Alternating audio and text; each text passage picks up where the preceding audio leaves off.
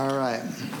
So, what we're going to do with the remainder of our time is uh, kind of get you up to speed on some of the things that are happening, um, like in the next few weeks and next few months. All right. I can't even see anything here. Hold on. All right. That's better. The first thing is you've probably heard, uh, maybe if you're if you are a follower of Jesus, you've probably heard a little bit about this revival happening in Kentucky, Asbury University.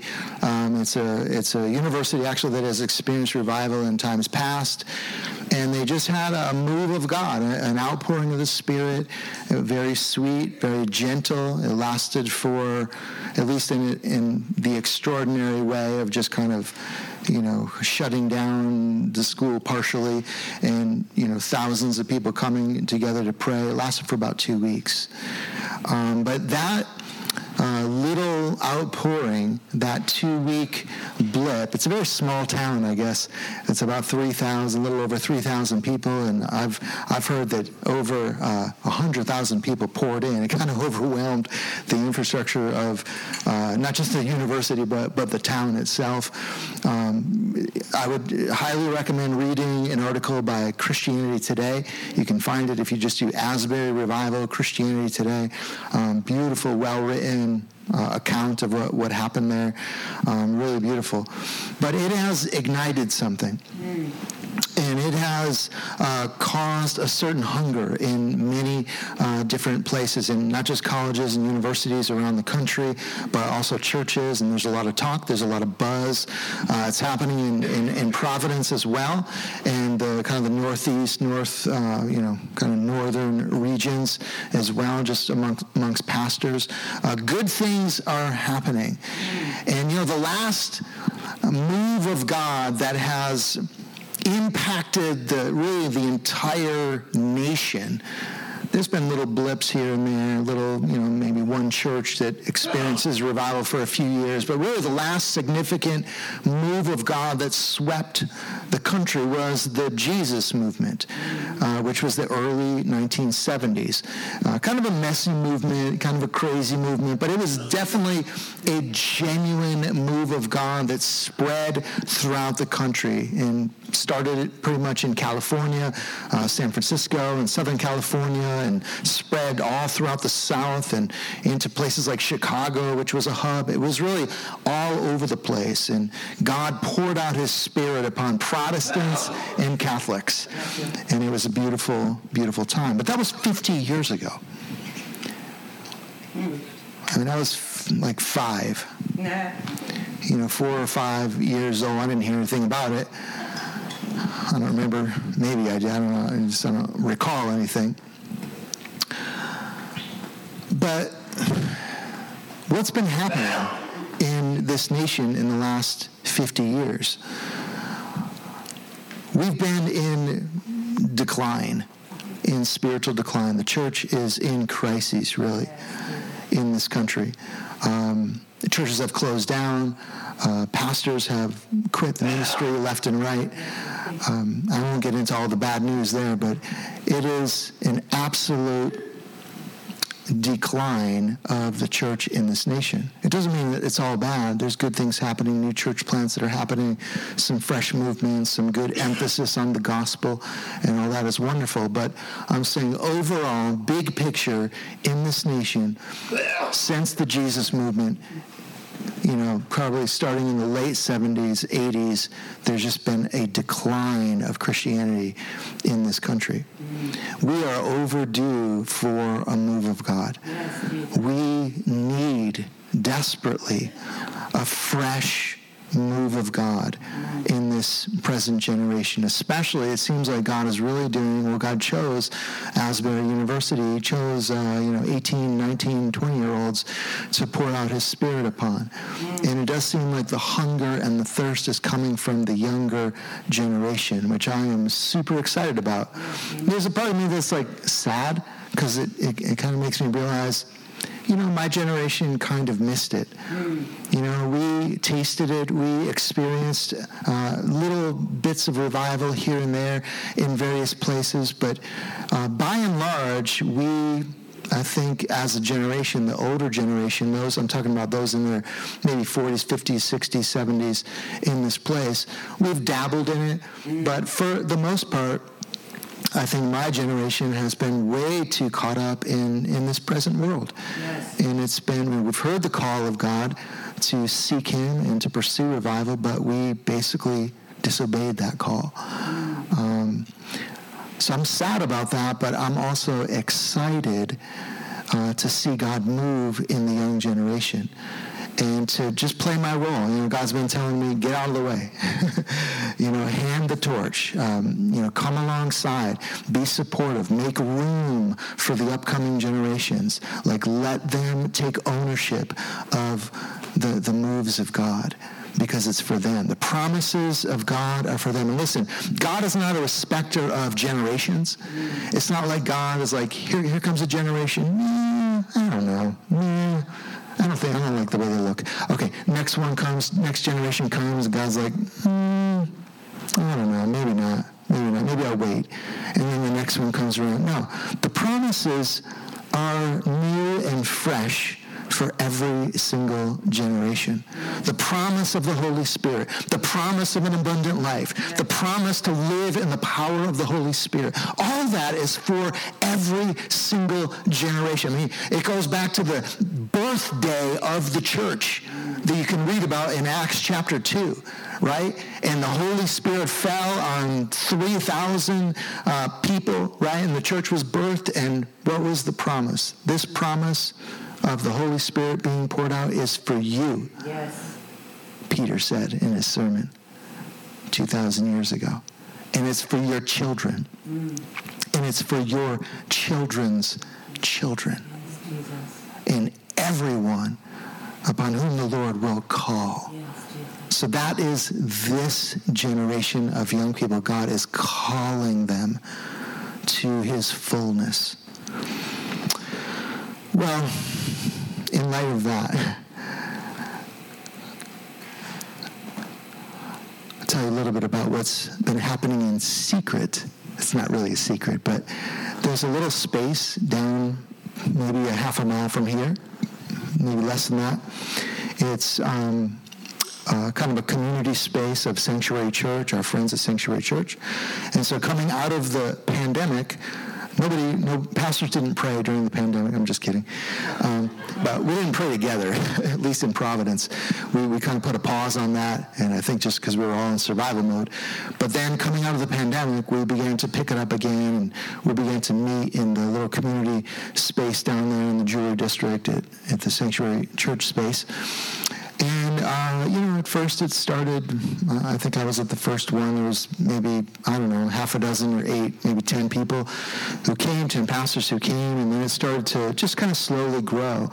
And the last, last time we do it monthly, um, the last uh, gathering we had was probably close to 30 pastors, and it's just been growing every, not just numerically, but growing in intensity and just the thickness of God's presence. And by the way, this is not all one denomination. Uh, Sanctuary Church is Evangelical Covenant. We're non-denominational. Um, there's some of the Reformed uh, pastors in the in the city are a part of that. Baptist pastors, other church plant, charismatic assemblies of God, all different denominations coming together. But we're seeing this beautiful common thread of just hunger and thirst for God to move in our city. I think we all realize that despite whatever we're proud of, our theology, our particular style of worship, or our different you know, every denomination and different churches have all their, you know, distinctives and unique aspects. But, you know, we, we're all kind of in that same place of like, all right, we've, we've wrung these things out like we've put our energies in for years. Uh, and I know the pastors, they work hard.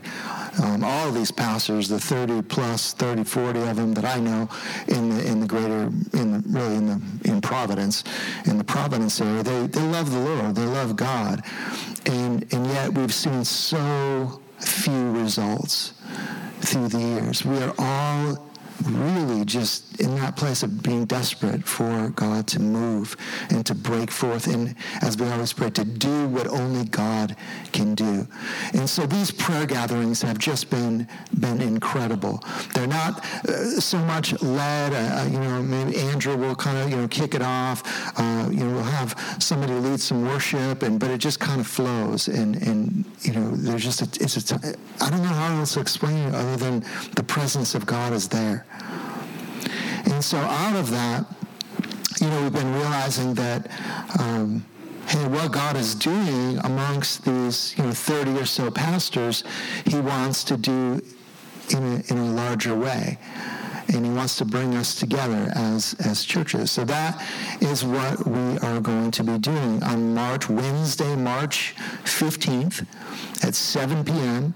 Uh, we're going to be meeting at the Gloria Dei Church, which is right across from the Cheesecake Factory, right across from the Providence Place Mall. Um, it's, it's actually the place where Sanctuary Church meets. Um, 15 Hayes, and the info is on our newsletter, so make sure you're on the newsletter. But this, listen, this gathering has been birthed and bathed in many prayers by pastors. And so, listen, I, I, want you to, I'm really asking that you make every effort possible to be there. And just, uh, you know, it's just going to be a time of worship. It's, we do have a special guest coming from New York City who's. Um, a pastor in New York, Jon Tyson. So we're going to have a wonderful speaker. He's a great communicator. Church of the City. Um, they've been doing great work for years. It used to be Trinity Grace and parish model with like 10 or 12 different churches. Jon Tyson, he's an author, a speaker. He's friends with Tim Keller. Tim, Tim Keller called him the Bishop of New York. All right? I say that, that, that kind of says it all. But in that sense, because I think he is a unifier and he's not coming from one stream, but he has this way of just bringing together all the different streams of Christianity. And so I'm excited about Jon Tyson coming, but I'm a lot more excited about Jesus manifesting his glory when we come together. I'll tell you a story, and I'm not exaggerating here. When we've done these things in the past, um, you know, there was a time where when we were in another location, 77 Reserve, we, we partnered together with uh, several, maybe 10 or 12 different South Side churches, and we were doing some outreaches, and I think uh, maybe it's called Hope Festival, and just doing it. But we were praying in preparation for that, and there were times where we would just come together and pray, and there were times we would, you know, meet. The churches would kind of come together, like on think a Sunday night, and pray. And I remember that was a time in the life of Renaissance Church where the presence of God was strong. God was doing great things, but we would come together 10, 12 different churches, all different pastors, different denominations, different styles. We would come together. And I'm telling you, I'm not exaggerating. The power of God was so strong that we couldn't even explain it. Why? Because God loves unity because God's presence and power is made manifest when pastors sort of wash each other's feet, when churches stop with the competitiveness and just say, you know what, you're my brothers and sisters in Christ, and I want to be with you, and I want to pray with you, and I want to serve you. God is pleased with that. The quickest way to quench a move of God is ego, competitiveness, pettiness, you know, putting down other churches. We don't, we don't want anything to do with that. These, you know, God looks down on Providence and he sees one true church that's made up of many different, you know, physical buildings and different, you know, denominations and churches and whatnot. But he's, his, he has a people in this city. And when those people gather together, man, God is eager to move. So I, I say just, you know, don't miss that. It's going to be Wednesday, March 15th. Um, come early, you know, to seek the Lord. Um, you'll definitely hear a good, good message.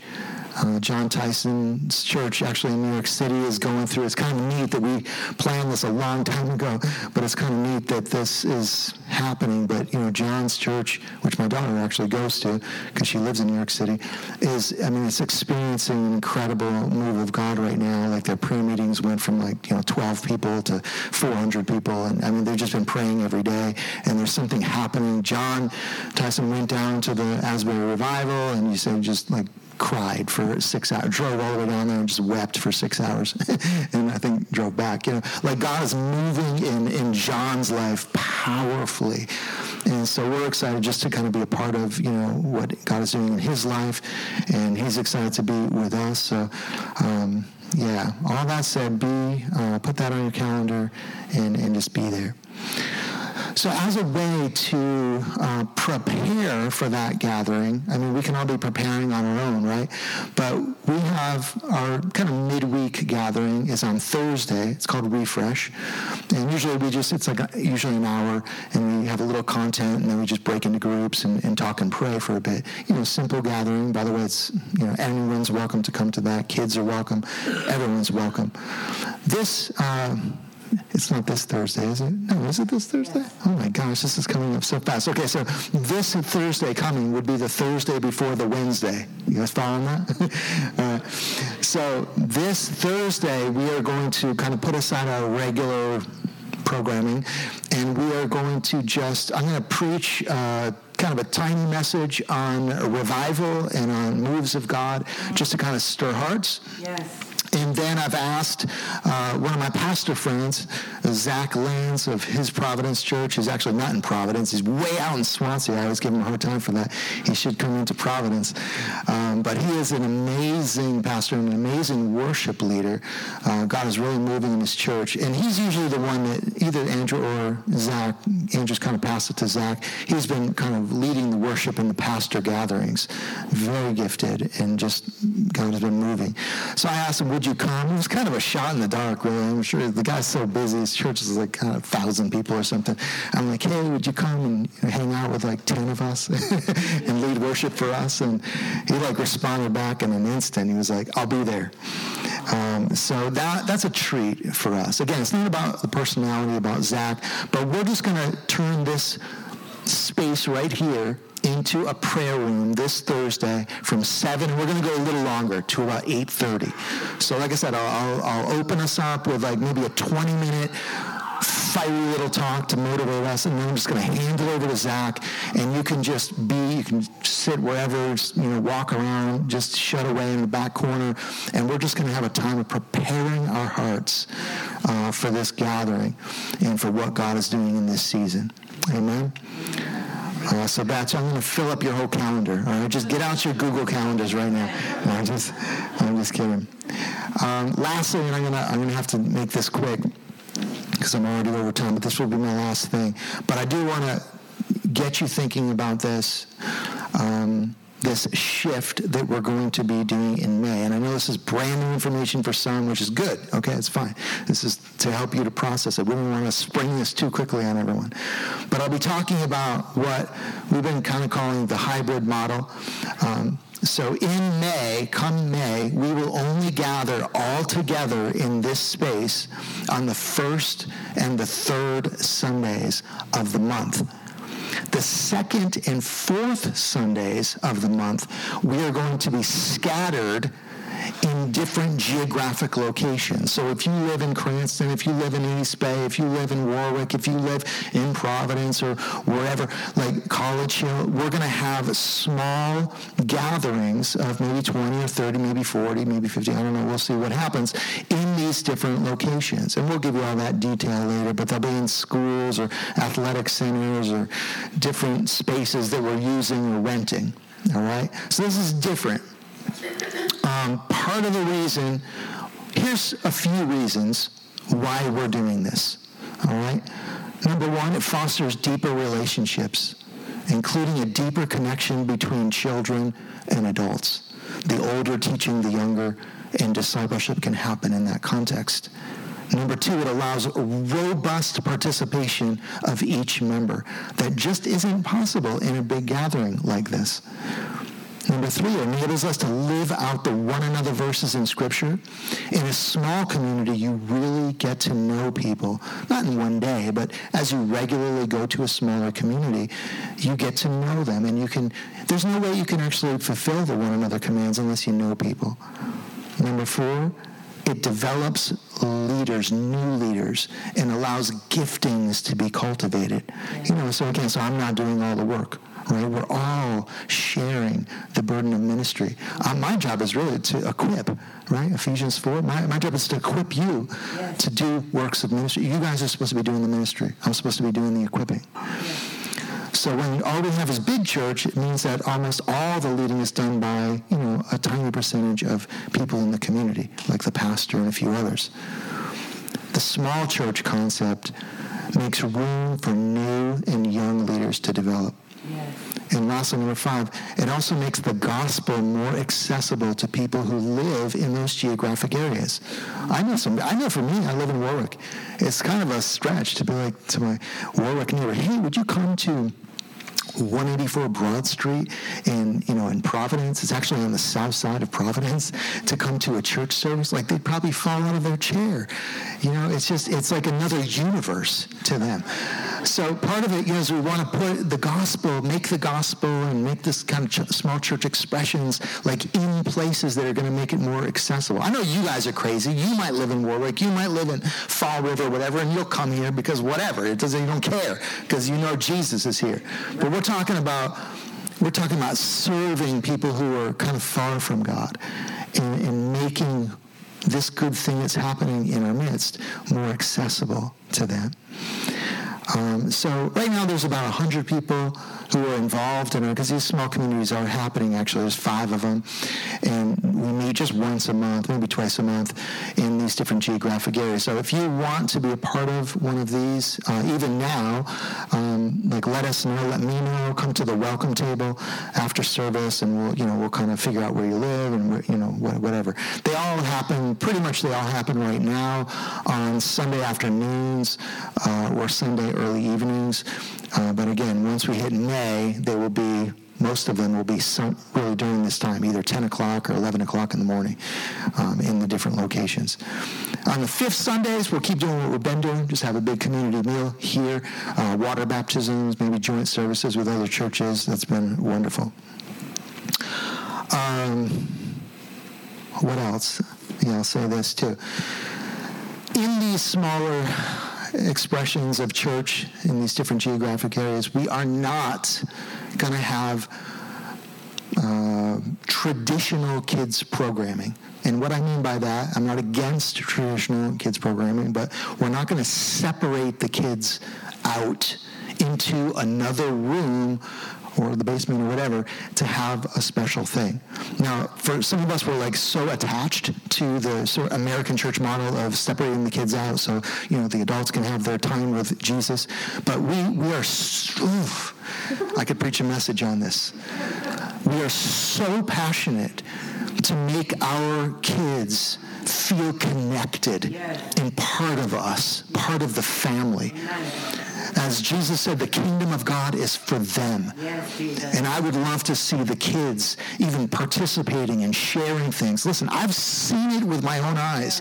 I've been at a prayer meeting one time. I will never forget this little kid, seven years old, Ben, who was just absolutely crying out to God for God to pour out his spirit. He was seven years old. Don't tell me kids can't understand the gospel and the kids can't understand the power of the Holy Spirit. We want them to be, we don't want them to shoo like the disciples. Get these kids out of here. You know, we're trying to have a time with Jesus and the kids are in the way. You know, we're, we're flipping that yes. script completely and we're going to include them. We're going to maybe let them lead at times. Yes. They're going to have things to say. They might have prophecies yes. for us. You know, from the mouth of babes, the word of God may be spoken. Amen. We want to value them, celebrate them, include them. Not just like, okay, we'll let the kids be part of it. No, include them deeply. Because the revival is theirs, yes. and these promises are for them. Well, this shift is coming soon. Like I said, it's a big, it's a big change uh, for us. And for those who are brand new in the church and you're kind of like, oh, I just you know been coming here for a couple months or whatever, and just should I be like I? This is like crazy, right? You might be, oh, I just wanted to kind of like sit in the back for a few months and, or, you know, for the year and just kind of check it out. It's like different. You're like being, it's like you're being thrown into the deep end, like right away. Oh man, I got to be part, I got to get to know people, all right? So I, the temptation, I get it, is to like, you know what, I don't know, let's just go somewhere else for a while. Maybe we'll swing back around to Ren Church, you know, in a year or two, see how it's going. But I just invite you to take this risk uh, with us and jump into this experiment, experiment, uh, experiment with us and, and watch what God will have. Because I feel like it's going to be incredible. Yes. This isn't like a thing we came up with last week. This has been brewing in me for probably three to five years intensely, all through the pandemic. Yes. It was brewing in me yes. that we need to break this down into smaller, vibrant, kind of spirit, uh, spirit communities. Yes, uh, so I feel like if you're new and you're like, oh, I don't know, like this, I'm telling you, it's exciting. It's exciting. Jump in. Uh, so if anybody wants more information about any of that, you can come to the welcome table right over there. Talk to Catherine or John or myself. I'm always floating around. Uh, love you guys. Thank you for listening. I know this was a little longer and it was a crazy service with all different components to it, but it's been good, eh? Right? It's been great. It's been a great time. Father, thank you for uh, what you're going to do in the coming days. Thank you for the way you're already stirring hearts and the way you're going to pour out your spirit. Thank you for your desires for providence and for greater providence and for our lives and that for this young generation coming up, Lord, that you have a plan for them and it's not a small thing. It's exceedingly abundantly beyond what they could even ask or imagine. And so, Lord, do it yes. in our time, yes. we pray. In Jesus' name, amen. Yes, amen. Love you. Amen. Thank you.